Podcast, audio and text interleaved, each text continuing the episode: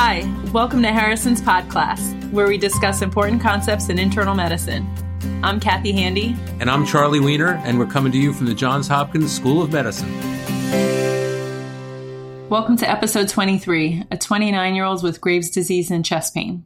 Okay, so the question starts A 29 year old woman is evaluated for anxiety, palpitations, and diarrhea, and she's found to have Graves' disease. Let me take a minute and just comment on Graves' disease because it is the most common cause of hyperthyroidism or thyrotoxicosis. So, Graves is an autoimmune phenomenon that's initiated by the production of antibodies against the thyroid stimulating hormone or TSH receptor. These antibodies cause excessive thyroid stimulation and the secretion of active thyroxine. Going back to the case, what you mentioned here is a common presentation for Graves' disease. We know it's more common in women compared to men, and the symptoms mentioned here, anxiety, palpitations, and diarrhea, are very common symptoms. And you may also see exophthalmos, which is the characteristic ocular finding.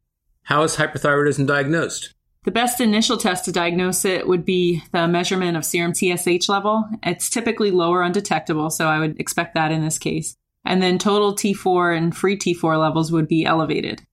Another way you can diagnose Graves, in addition to those serologic studies, would be by finding diffuse uptake on thyroid scanning or the characteristic autoantibodies. Back to the question. Before she begins therapy for her thyroid condition, the patient has an episode of acute chest pain and presents to the emergency department.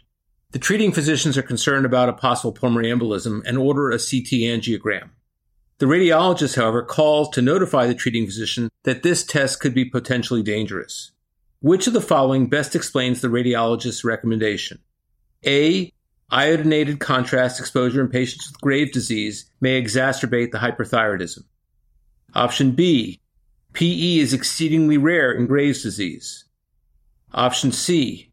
Radiation exposure in patients with hyperthyroidism is associated with an increased risk of subsequent malignancy. Option D. Tachycardia with Graves' disease limits the image quality of CT angiography and will not allow accurate assessment of the presence or absence of a PE. Or option E, the radiologist is mistaken, CT angiography is safe in patients with Graves' disease. Well, because the patients with Graves' disease have chronic hyperstimulation of their thyroid, because they're producing T4, iodine, which is necessary for the thyroid production of T4, results in a relative iodine deficiency.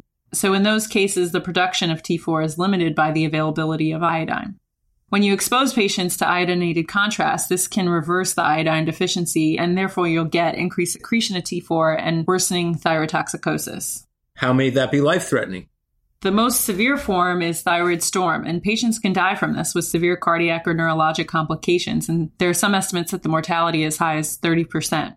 So it sounds like option A is the correct answer. The iodinated contrast could precipitate thyroid storm. But why are the other answers not correct? Well, the rest of the choices just really aren't great answers. So, PE can certainly happen in patients with Graves' disease, so I wouldn't pick that one. Radiation exposure of a single CT study is not associated with an increased risk of secondary malignancies, and tachycardia doesn't preclude the assessment of PE. And remember that tachycardia is a common finding in patients with PE, so that's seen often. And I would agree with the radiologist in this case. The question talks about beginning treatment for Graves' disease. Any comment on that? Initially, while toxic, most patients are started on beta blockers to help control the acute symptoms. So the options for definitive treatment are antithyroid drugs like methimazole, surgery, or radioactive iodine, and the decision on which to use usually depends on the degree of symptoms and how quickly you need to reduce them. Comorbidities that patients have would also play into the decision of which modality to use. Going back to the question, another reason to avoid contrast in this patient is that besides the possibility of acutely worsening symptoms, the reversal of mild iodine deficiency may make iodine 125 therapy for Graves' disease less successful because thyroid iodine uptake is lessened in the iodine replete state. And iodine 125 works best when the thyroid is so called iodine hungry. So giving the iodine in the contrast could actually replete some of the iodine deficiency and make subsequent therapy less effective, right? That's correct. Okay, so the teaching point in this case are two. One is that iodinated contrast in patients with Graves' disease should be avoided because of precipitating worsening thyrotoxicosis or even precipitating thyroid storm. And secondly, giving the iodine can make subsequent therapy with radioactive iodine less effective.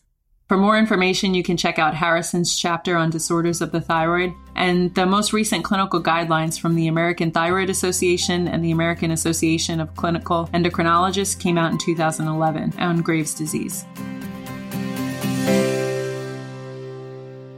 This is Jim Shanahan, publisher at McGraw Hill. Harrison's Podcast is brought to you by McGraw Hill's Access Medicine, the online medical resource that delivers the latest trusted content from the best minds in medicine. Go to accessmedicine.com to learn more.